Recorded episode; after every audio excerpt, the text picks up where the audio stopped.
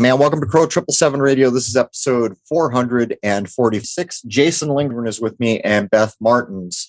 In a moment, I'm going to have Beth give her information where you can find her. We started to plan an episode that was around PMAs, but we've shifted.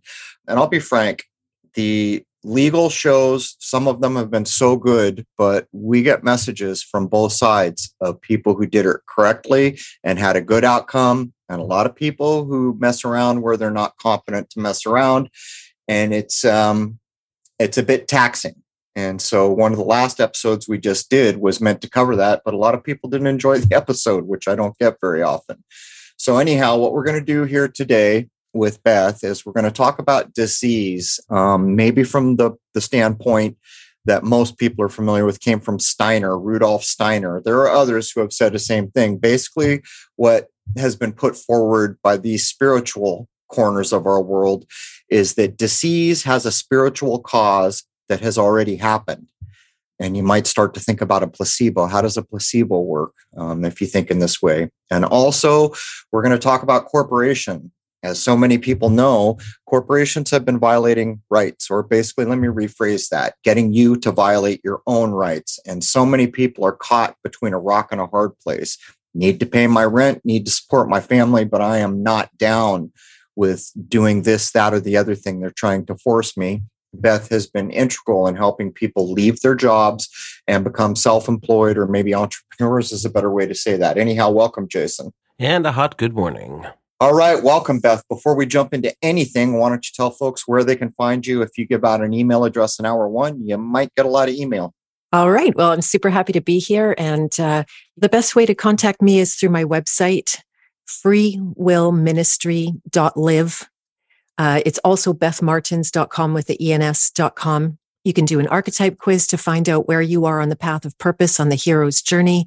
So you see what's ahead of you, what's behind you to clean up and uh, you can also get a copy of my book. It's called Journey, a map of archetypes to find lost purpose in a sea of meaninglessness.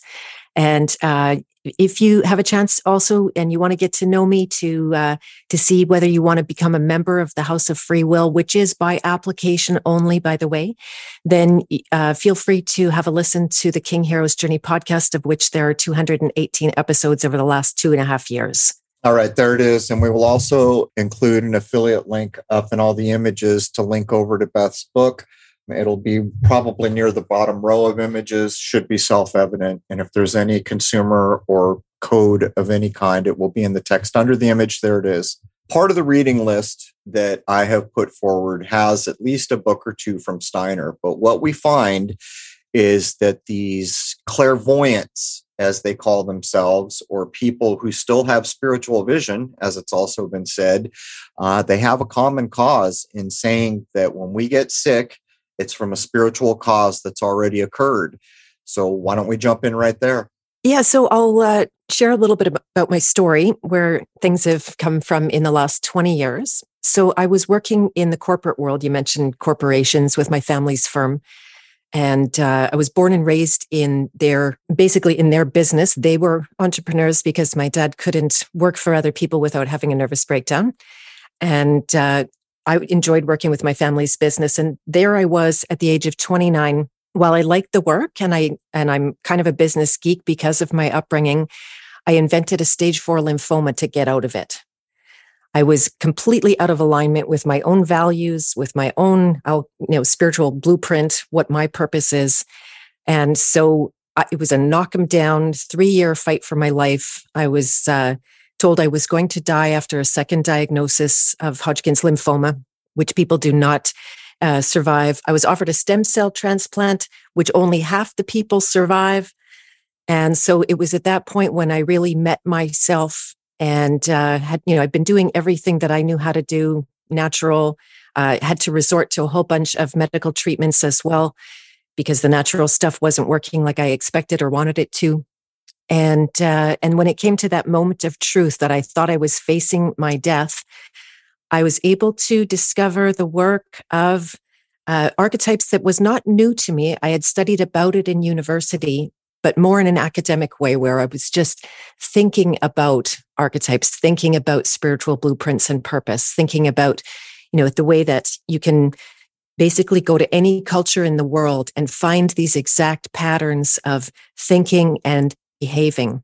So now I put it to the test. I dove in, and it was actually the year that Carolyn Myss published The Sacred Contracts, which was a book about archetypes. I didn't even know it, just knew it was important for me to have that book and, and start to work through it. And very quickly, I was able to identify what it was that was sucking the life out of me, where it had been a mystery for three years.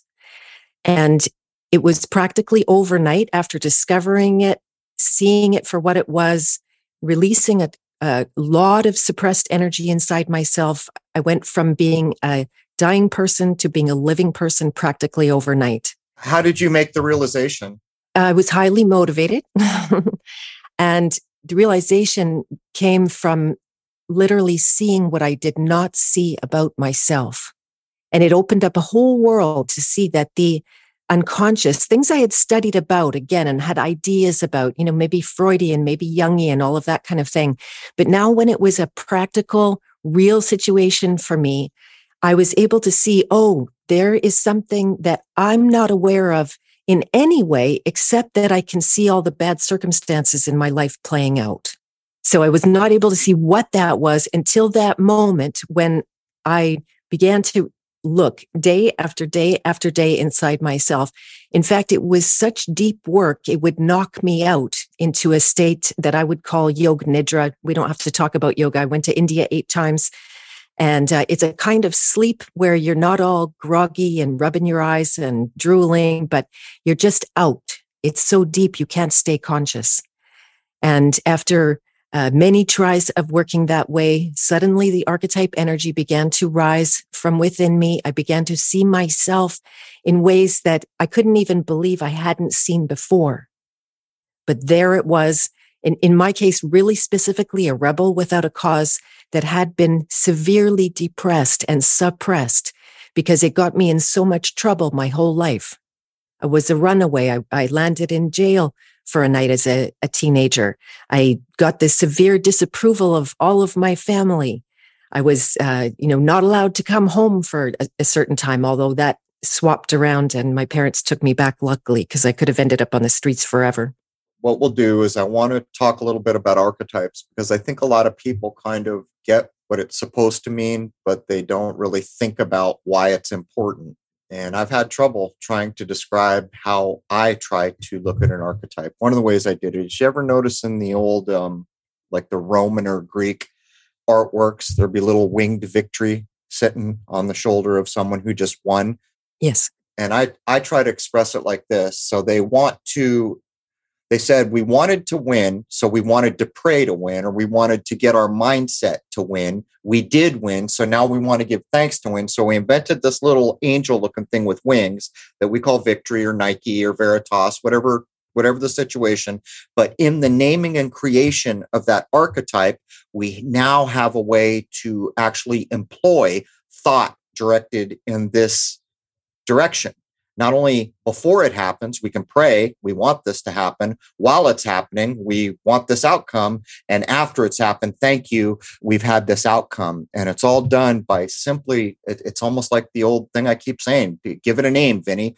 Once you give a thing a name, now it can be invoked. Would you describe an archetype more succinctly than I am able?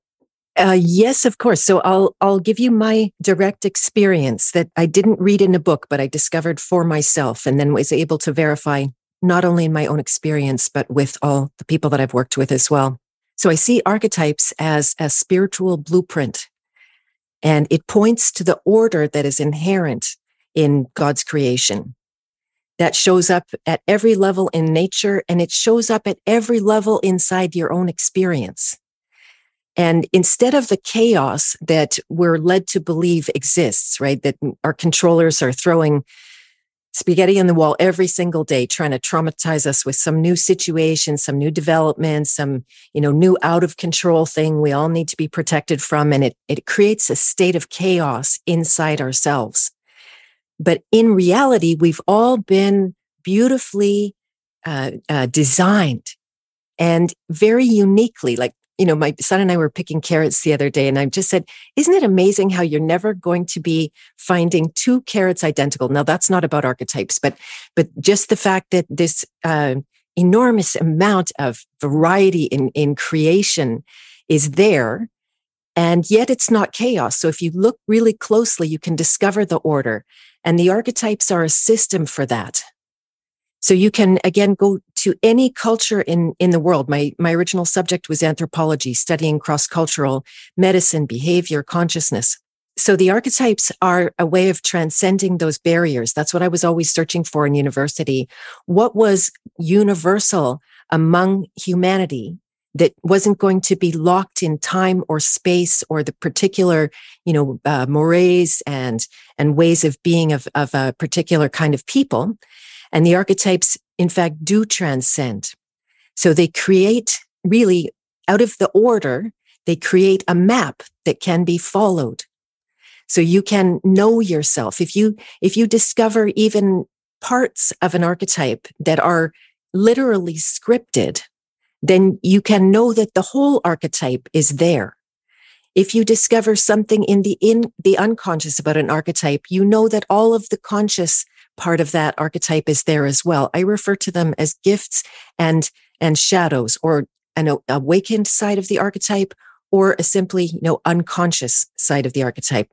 So it's not evil. Uh, this is something I've studied a lot about. If you want to talk about the difference between the evil and uh, evil and the unconscious, then we can do that as well.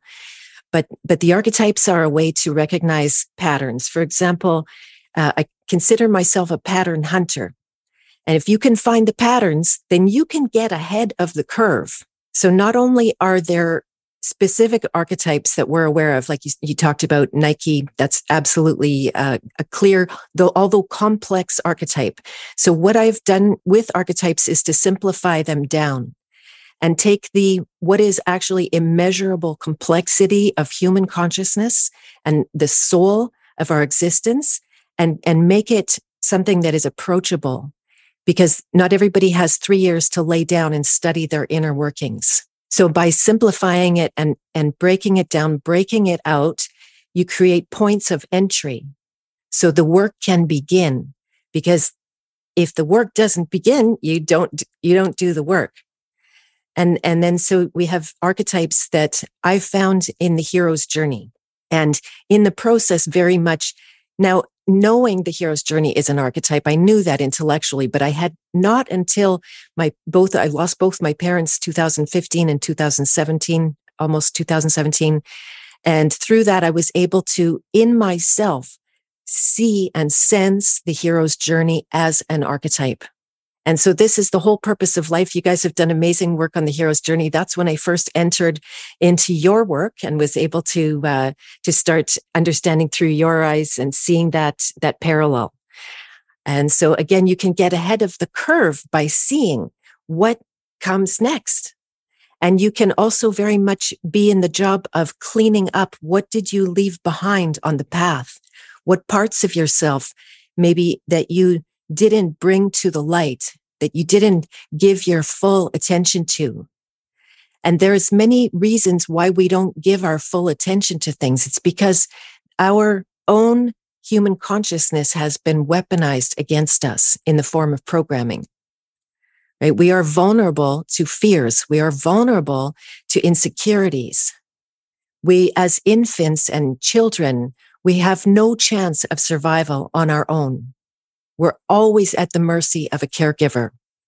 And so we learn ways if we, if our upbringing is not fully nurturing and fully, you know, we, we have a, a, culture that makes their babies cry it out and be alone in cribs and do very unnatural things that other cultures have uh, would think are unspeakable torture and and it is and it splits consciousness and it makes the child desperate to get the love and attention through the means that are driven by fear rather than learning if it could all come from love in, in that life-giving way, but rather the child has to resort to, you know, demanding survival.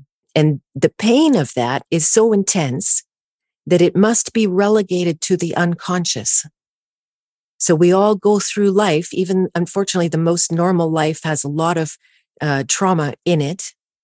And so we systematically put those pains and those traumas away in the unconscious.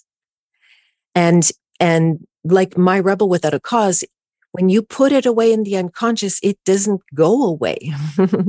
in fact, it's quite the opposite. It, it pushes up very strong in the form of, say, things you don't want to happen in your life, your own behaviors that you, you constantly are saying like, Oh my gosh, did I say that? Did I do that? How, how did that happen? How did this blow up in my face again? And so you, you have this mystery in your life of all these things that are wrong, but you don't see it simply because it's hidden. And then by working with archetypes, by tapping into the blueprint that's already there so beautifully, and many people have done the work to uncover the archetypes and show how they uh, operate and how they function in both sides, conscious and unconscious. And then you can get ahead of the curve and do a great deal of work inside yourself just simply by seeing. Now that's, that's how I saved my life from cancer, seeing enough of myself, reclaiming the life force I had used to suppress all of that. It came back into my system. It became free energy, which I call it. I know there's, a, uh, there's different meanings for free energy, but it stopped being stuck and suppressed energy in a, in a holding pattern. And it became free energy that could express through the archetype that I consider has no life of its own. Right? It's the same with programming. Programs are not alive. They're not entities, although entities can interact with them very easily. And still those entities have no life of their own. So this is something that you can, you can start to own and take responsibility for not only your inner experience, but your outer experience. And then even bigger to be able to take responsibility for you know, a whole community, or, you know, I work with the king archetype. You guys have both been on my King Heroes Journey podcast and, you know, a whole kingdom. You can start to assume responsibility for things because the energy is much more available than it is in that normal way of suppressing. And maybe I should take a break there and let you guys jump in. You said a lot of things there, um, and it was interesting to me to notice that the uniqueness idea is part of what helped you tune in. I still use that every day. When I go down to the beach, I pick up a few white crystal rocks that are there, and I marvel. Each one of these is absolutely unique in the world. And it seems a simple thing, but when you begin to recognize what that actually means, then you begin to realize your perception is unique in all the world. And even if whatever I am perceiving, I took someone else's face and lined up the eyes to the exact same angle that I was looking, it would still be unique in all the world because it's not my eyes, it's not my experiences behind the perception. And that uniqueness begins to uncover it. But would you agree with me that uh, if we consider the Greek myth or the Roman myth as an, eh, they they've formed an archetype to lead us astray. These are gods. These silly people thought that there were men and women with beards and you know ancientness sitting on clouds up there. That's what they thought. What i did is i came along and i put a better archetype for me to think about it and i said these are aspects of nature.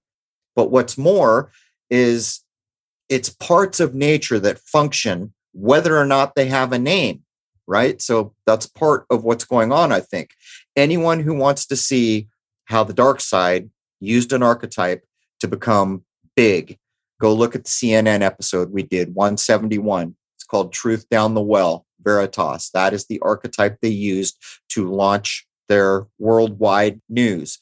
But at the base of everything you're saying, what I recognized the big change for myself was responsibility for self, right? I'd lived in a world where, oh, well, if I lose my job, I get unemployment. Someone will help me. Oh, if this, ha-, you know, it, and all of a sudden you come to realize there's a big difference between being your own human life responsible for itself and living in this way that has been laid out for us. And that too has to do with archetypes, doesn't it? Oh, by the way, for anyone who doesn't think these archetypes are being used, just look at NASA's naming scheme. Yeah, there it is. Uh, exactly. Apollo, yeah, go back, look at Apollo. And of course, what are we doing now? Apollo's twin sister, Artemis. And for those who are moderately awake, you realize that it's all a lie. So, what is it that's real about what they're doing? What's real is the archetype, right? And since there really is no rule, as far as I can tell, and I've seen it written by people like Steiner, uh, the the light of Egypt from much earlier in the 1800s, you can go to the dark side all day long, and you're not breaking a rule. Now, when you start hurting people, that's a different story. But the point I would make is they're not going to the moon. What's this thing they're naming? That's the archetype, isn't it, Beth? Yeah, it's a kind of smoke and mirrors game, right? And yep. because the archetypes are hardwired, if you think about your computer, it's not the software, it's the hardware, then they can come and park in your consciousness. They can hijack consciousness. And we know from the work of Edward Bernays and the whole, you know, world of marketing that's huge in, in the use of archetypes. You can see it at every turn. You got, you know, you're ta- already talking about Nike and how that became the shoe and this, you know, kind of warrior company. And, and so when they approach us with archetypes, and it's something that we will naturally do, artists are always going to appeal to consciousness through archetypes, or at least a good one. Even if they don't know it, they're still always using archetypes. And so there can be uh, good reasons to appeal to that part of your consciousness. And then there can be very nefarious reasons to appeal to consciousness. And so, yeah, that they're absolutely uh, abusing people. They're very well aware of of these things, and and I start to experiment it, uh, with it myself. Even had you know, sort of like I, I won't go deep into it, but I had a an awakening after my father's death about mermaids, and I didn't I didn't make this stuff up. Honestly, I, I, you can't make this stuff up. It would have been so ridiculous. But I just had you know mermaid consciousness come into my world, and I broke it down into eight archetypes after my mom died, I realized, oh, this is the hero's journey. That was just an interim step. But you can see how by the short time that I used archetypes as a way to express out, to come out after grieving my father and, and, you know, having to kind of begin again in my life and how people from all over the world were were tuning in with that mermaid archetype as as uh, I know ridiculous as it mu- must sound but it showed me how I had the same potential to, with good intentions, be able to, as if park in their consciousness and have there be a relationship. So to me, this is the foundation that all of human interaction comes down to this, this foundational thing of, of relationships, right? That we're going to talk about the private domain in my ministry. There is no ministry, there's no membership without the relationship between members compared to in the the public world where it's all cold and um, you know so so we can't rely on those archetypes as a way to create the relationship but it is the entry point again. When you see somebody has similar values that you know if we're maybe talking about the warrior a little bit now if if they also have that I'm going to do whatever it takes kind of attitude and and they value training and strength and they're going to stand up to the boogeyman rather than and look in deep and see okay is this is this a threat? Is this worth my time to fight? Or am I going to back out? And so then you see oh this person is a warrior too. But you're not consciously thinking that. You're you're recognizing each other at the level of blueprints and may be likely to to uh, relate and get along based on that it also can be very much complementary archetypes that you know if the if the warrior meets the nurturer at the right time when the warriors maybe all beat up from the battle and the nurturer comes along which just happens to be on the heels of the of the hero's journey after the warrior in the way that i've conceived it so, so the interaction is, is at the level of the archetypes, although that can be very invisible to us. For the most part, people are walking without awareness, but expressing through it regardless. And one thing that I've noticed is that people who have done a lot of work on themselves, a lot of introspection, a lot of being honest with themselves, they will express more clearly through the archetypes. Same with a, an artist who's very developed in their work, who's taken a lot of time to explore their expression. They will also express clearly through the archetypes. And one more thing that I notice is that at some point, when, when that world is very known and brought to consciousness more than it's unconscious, then those lines begin to blur and there's a lot of freedom between the archetypes. So you're not so locked into them and and as if um, obligated to express through their exact places. So that gets off a little bit into the the esoteric.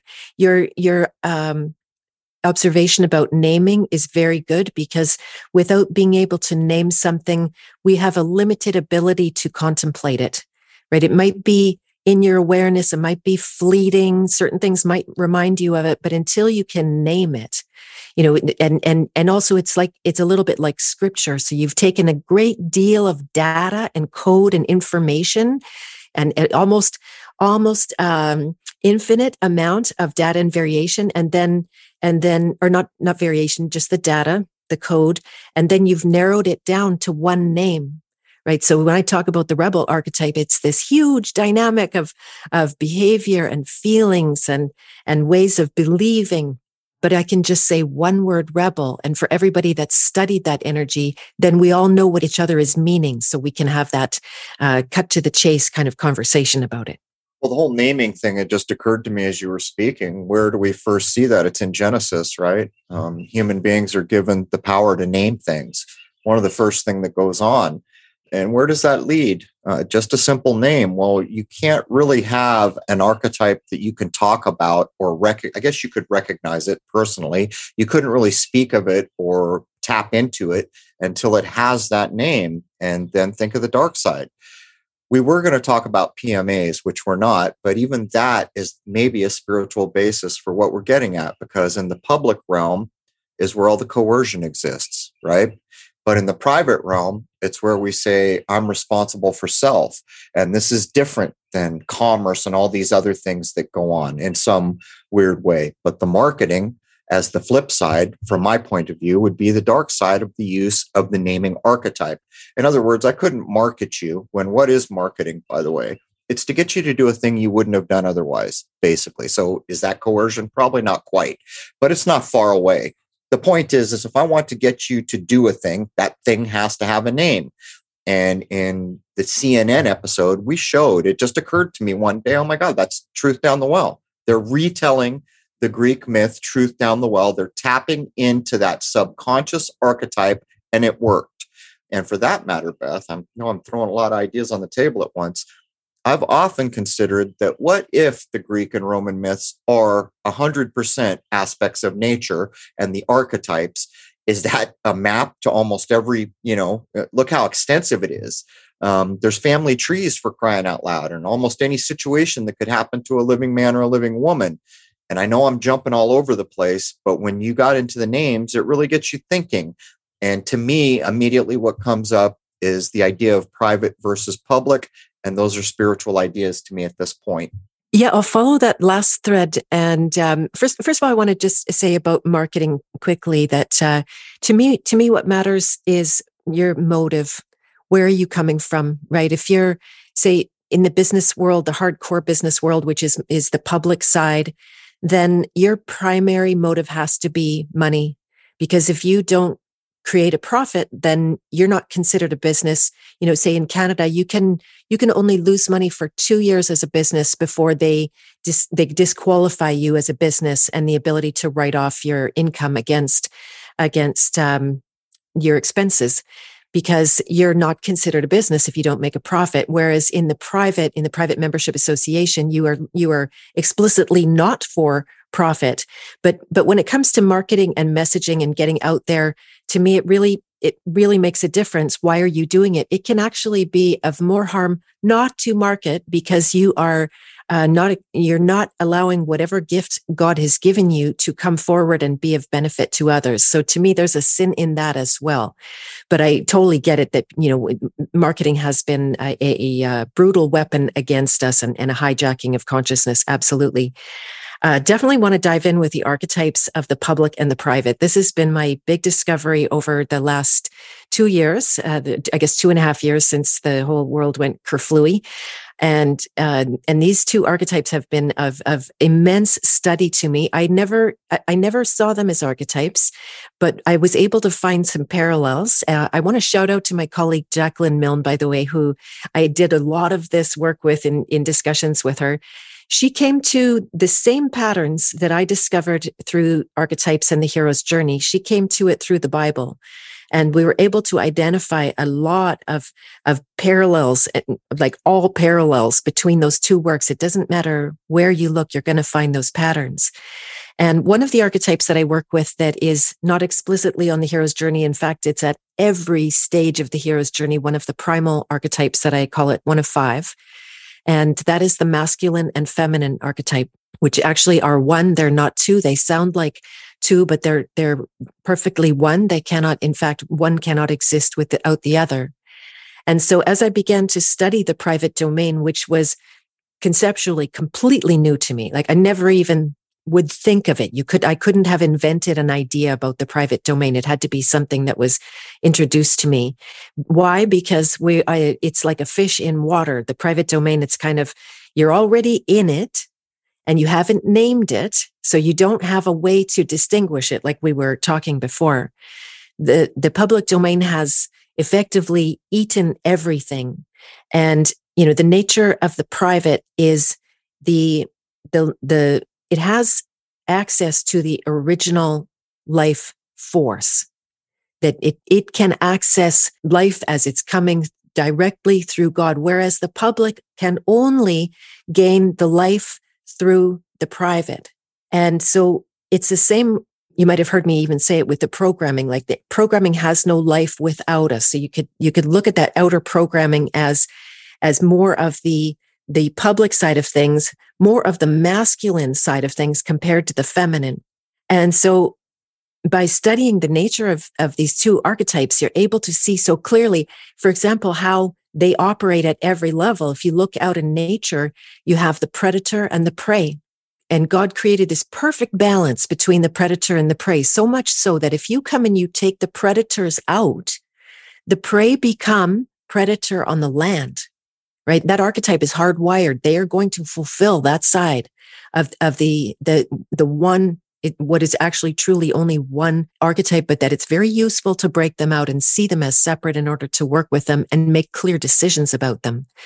And the same thing, if you take the prey out and you let the the predator um, take over, then you know, and, and in fact, that's what happens is is they take all of the prey out, and then there's no food, and they will starve and die. So this balance in nature is is intended. It's the same with the masculine, feminine. If you are um, very overtly and this is a huge topic of itself but if you are overtly if you if you're suppressing your masculine energy then you're going to suffer it. You're going to have uh, expressions that are, and we see gender, dis, you know, dysphoria, if you can call it that, or just confusion or madness, and and what very much weaponization with these two elements. Not surprising because there's a lot of power between them, and that's that's um, you know, if you're looking at, the, at, them as two poles, it's like it's like a you know nor, a, a, north node and, a, and a, a south node on a magnet. They're not really separate; they're operating together.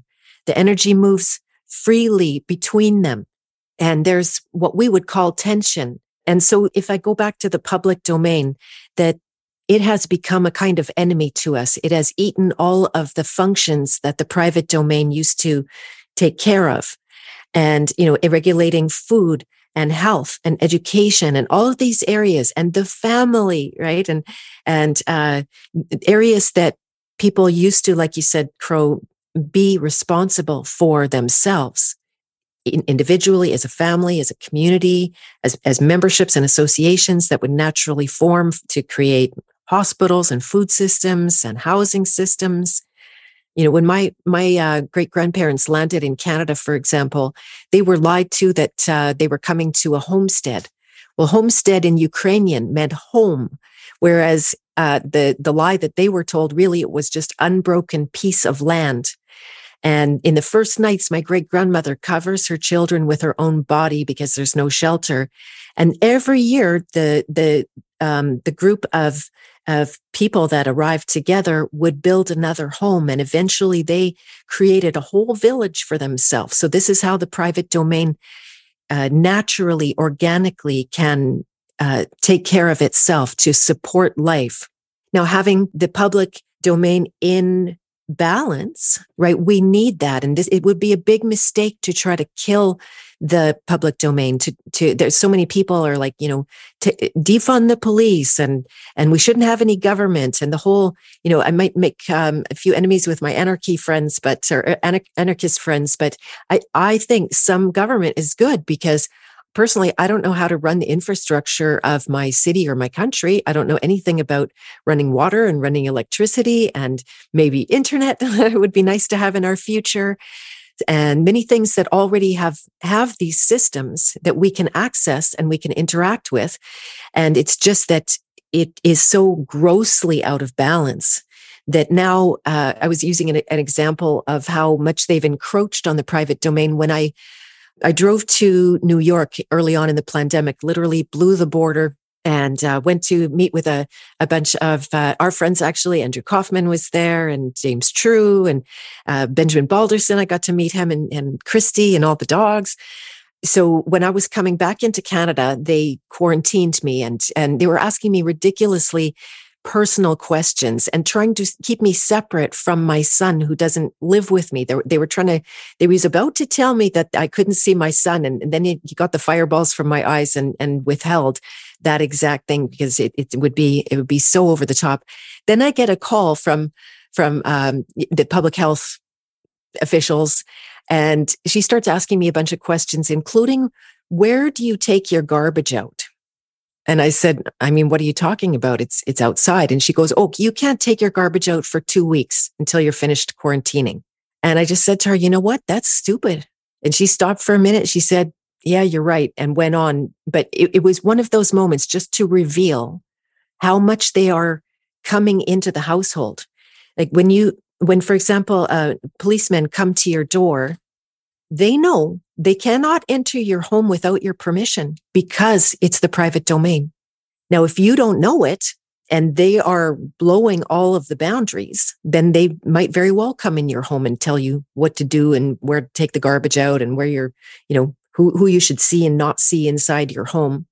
But it is a tragic injury to this archetype right? That that is kind of like the bunny and the and and the prey. It it is vulnerable. We're we're very vulnerable in our own home. We we relax we be ourselves we wear whatever we want. You could be wearing nothing. Just come out of the shower or something. And uh and so this is how god to me designed everything so that we have the benefit of both of these beautiful sides. When you look at say the comparison of the feminine to the private and that that ability to to receive and be open right? When the when the luminaries shine on us and and, and we receive that and, and we take it in and our bodies create nutrients and and the vitamin d that we need. And we all we have to do is receive. All you have to do is is place yourself in front of those elements and and uh, and and the gift of it is right there.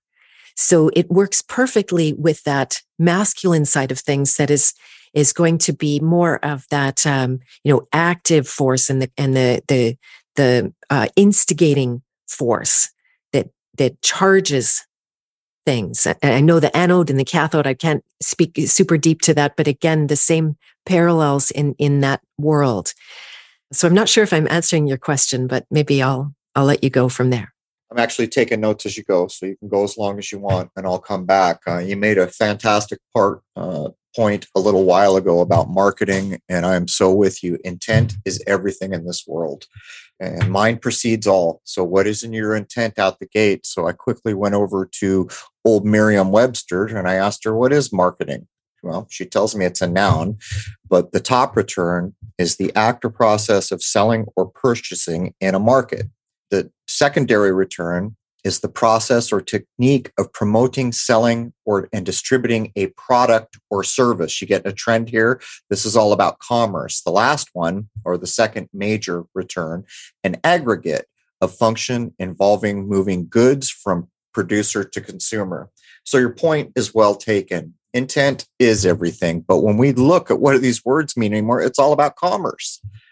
And this fits so hand in glove with everything you've said. Consider maybe the Garden of Eden, right? What what's the difference between the idea of living in the Garden of Eden and not? Well, in our world, it's pretty much goods and services, isn't it?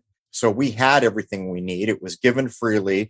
And then we were thrown out of that situation following the story of the Garden of Eden. And that leads, after a really long time, I would estimate, to commerce. But then corporation comes into it. And this is the antithesis. Like you're saying, it's almost like the public has tried to envelop everything and push the private out, which is like you say, it's like having a North and a South Pole, but one of them got to go. Well, it doesn't work that way. Everything has polarity, and what's happening is unsustainable. So these corporations, as I like to call them, the speaking dead, they hmm. acquire the rights of a so-called person, which is another fictitious idea, in order to work around the truth that is the spiritual reality. That's, I mean, am I wrong here? The whole idea is to create ideas, archetypes like a person, because they can't come after the living man or living woman directly. That's why everything is an offer. But in the public, you're going to be required to do so many things. And now that sphere, it's really going for everything, isn't it? And at the end of the day, what I'm trying to say here is the idea of public and private is the ultimate spiritual conundrum in our time, I would estimate. Mm-hmm. Yeah, beautifully said. Exactly. And uh, I'd, I'd, like to pick up on the thread of uh, of commerce and uh, what is what is the nature of commerce and that exchange. And I love your how you point out the the Garden of Eden. Right, we had it all, and and it's not that uh, this I've come to see it. It's not that God took it away from us is and in punishment. Perfect. It was that we turned away from God. We turned away from the natural abundance we we maybe um, you know i'm just thinking this for the first time right now but in terms of that turning away from the feminine side that would just simply receive what's given in abundance. Let me interrupt you for two seconds just to, that that was that was spot on. So when i go outside and i'm going getting ready to go do my meditation for the day every day i look up to the sun and i say thank you for keeping us from the darkness. I further say thanks for everything you give us so freely so there's your point. The Garden of Eden is still here. That sun will give us the heat every day. Now there's jokers out there trying to block it, but that is your point, right? It's all still here. It's just that now we're doing other things. Exactly. And we are working so hard and uh, and tilling the land. So I think you guys are are in tune with regenerative agriculture from from what I've been hearing and uh, we went from you know that that that god just throws a seed on the ground and it grows right? We got these beautiful cantaloupes one year because somebody was eating one outside and it fell on the ground right? And it just absolutely did nothing. And and then we turn to this tilling of the land and turning over the land and murdering the earth actually in the process. And then very much limiting the abundance and and especially when you compare the amount of work that goes into something compared to what you get out of it it discouraged most people from from taking on their own growing of their own vegetables and foods. And it makes it seem like that natural abundance in, isn't there because you end up with very you know depleted soil and therefore unhealthy plants. And then the bugs come to clean up the garbage mess of the unhealthy plants. They're they're just the cleanup crew. They're not the enemy. They're they're part of god's design and and yeah that natural abundance that is there if you do just the slightest amount this is what i notice about the private domain that when you invest a little bit of time and energy into it it grows exponentially. It, it mushrooms out literally. The comparison to growing is is perfect. All you do you make a little hole in the ground and you put a little seed in there and you cover it up and then you water it so it doesn't dry out in its germination period and you basically if you if you cover your your garden and make sure that it uh, doesn't lose moisture and it doesn't hold excess moisture then it practically the garden grows itself right? You'll have to put work into it on on the front end but then all of life just organically naturally takes over for everything right and then and then you come to harvest time which we've we've just been in and i had a not a big garden, but a, a new garden. I rescued a piece of land and I can barely manage the abundance.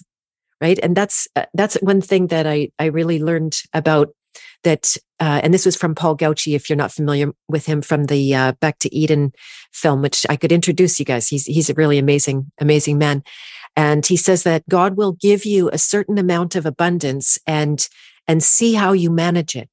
Right? Do you go into overwhelm? Do you freak out?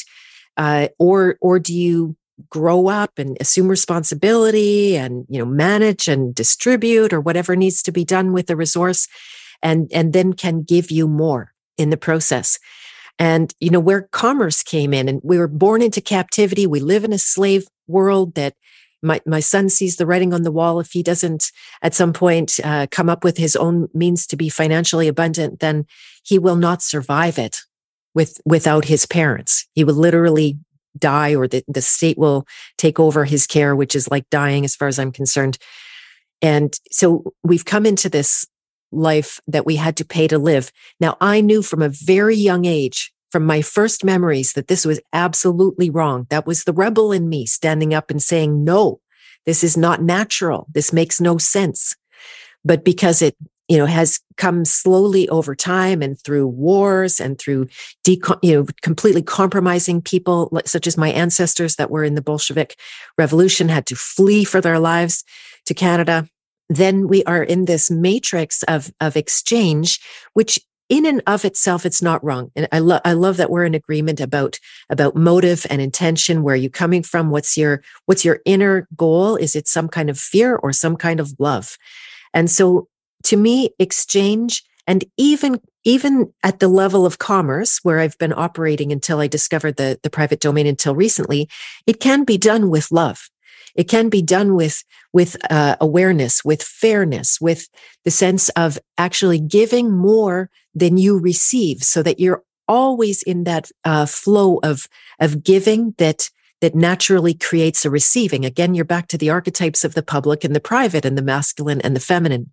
And so exchange is natural, even when our uh, currencies fall apart. That could be any second. All the currencies die over time. And so we will still require some means for giving and receiving. And to me, that backs up to sacred purpose and that uniqueness that you were talking about. We all came wired for something in particular. And uh, some people are very well aware of what their wiring is. Archetypes are a beautiful way to discover that if you're not there yet. If you, if when you hear the word purpose, you just go into confusion and, and not understanding or not having any clue, then you can use the this this um, thread of uniqueness, the purpose, the way that you were created as the the way to interact and and be in society and and contribute to not all of humanity, but to your humanity, to your people, the one the ones with whom are your actual uh, family. Now, family is a beautiful thing that is a, a, a huge concept in the private. This backs up to the Bible and the household and how uh, there's there's one passage that Jacqueline quotes about when Jesus was giving ministration, he was he was ministering, and then his mom and his brother and his sister came, and so somebody said, "Jesus, your your mother and your brother and your sister have come for you." And then Jesus uh, put his hand. I, I I picture he put his hand on his finger on his face, and he said, "Hmm, who is my family?" Who is my mother? Who is my brother? Who is my sister? But those that do the will of my father, that is my family. And so that's the same thing that happens in the, in the private domain. And then the nature of exchange and commerce can start to become something that happens. We've got this theme of, of uh, buy local and, and there's a lot of truth in that. Support your local community, do business with people who are related to you, exchange with people who you care about uh, supporting and and that they care about supporting you so that it's not on that extreme side of the public where it's absolutely nameless faceless buying something on amazon you don't know who the seller is you don't know who's going to benefit. It's just this beast that eats everything. And i'm not going to uh, say that i'm invulnerable to amazon. I do i do resort to a few uh, things just to make them easy for myself. But for the most part uh, I have not set foot in, in a grocery store, I think three times this entire summer why? Because I have a garden.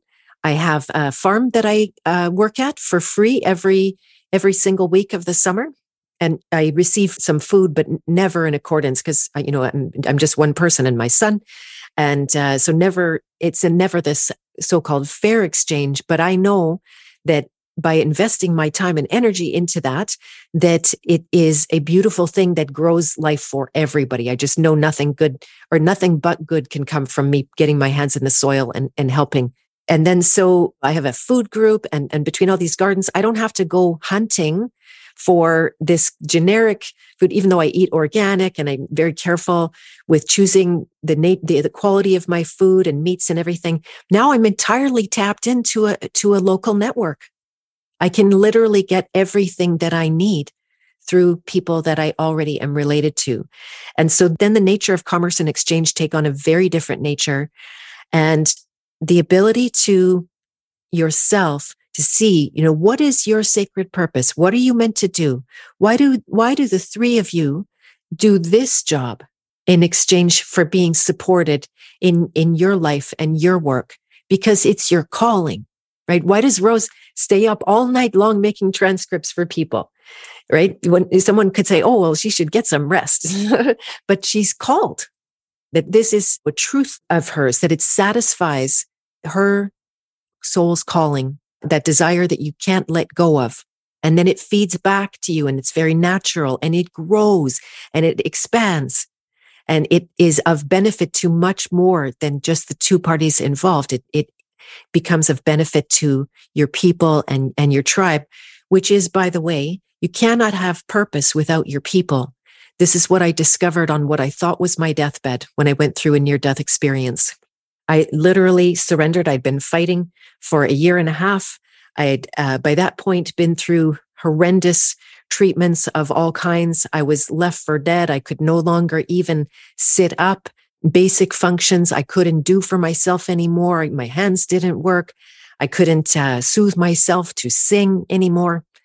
And I decided, okay, if this is my time, I'm not going to call for help I'm going to stop fighting. I'm going to surrender to this death that I, I felt calling me. And when I gave over to, to death and I allowed myself to sink into that, I discovered what I thought was death was an illusion. It wasn't there. And I saw how I could lose my body, but I would still be there. I could see how I had lost all of my possessions, all of my worldly things, I had to sell my house to pay for medical treatments and I gave everything away, including my animals, because I couldn't care for anything anymore. But there I was, having gone into what I considered to be death. And I discovered that I wasn't going to be able to get out of my sacred purpose by dying. I didn't even know I was trying to do that, but I could see at that point how that was happening. And while I didn't know anything about my sacred purpose, at that moment, I downloaded all the code. Kind of like when a mother gives birth and you download the code of how to raise your child. Comes from the unseen, invisible realm. And I saw that I could not, I could not have purpose without my people, that they're intimately tied. You can't sit in your living room, right? If you guys did episodes, all these, this amazing work and brought so much value to the to um, uh, recording, but you never got it to the people, right? That would be considered purposeless, even though all of that creative energy went into it and you did the work and put the time in and learned. But without connecting with your people, there's no purpose. And so this is what I discovered in the, the nature of my own life. I was able to come back into life. I knew, uh, uh first of all, that experience of having seen what I saw in that moment, it brought me to life. I went into remission at that time. I saw my life force begin to raise up, even though I wasn't out of the woods. I was still heading for a second diagnosis, but I got into remission. I asked my doctors to confirm it with a, a scan. They said, yes, you are officially in remission. Okay, Beth, I, I, hate to interrupt you right there, but we're at the top of the hour. So we're going to, I'm going to rudely interrupt you while you're talking about remission. When we come in on the other side, I'd like to pick it up right there. Can you quickly tell folks again where they can get a hold of you? And uh, we'll also lay that down in the second hour. We'll pick up at the remission when we come in an hour or two. Okay, fantastic. Yeah. So if you visit my website, it's www.freewillministry.com dot live or live if you like to say live it's the same as bethmartens.com uh, by the way there are archetype quizzes there one that's a little bit more masculine on or a lot more masculine on the king hero journey side and um, then on the feminine side, there's the Merpreneurs, my my a little bit of a throwback from my mermaid days. Both quizzes read where you are on the path of purpose. Where are you on the hero's journey? So that you can get an idea. It's not just who you are, but where you are and what is ahead of you, what is behind you, and how to navigate so you can get ahead of the curve. And so you can also apply to be a member of the House of Free Will. I do all of my work. I coach people to help them decode and deprogram what is standing in their way of fulfilling their sacred purpose, doing their work.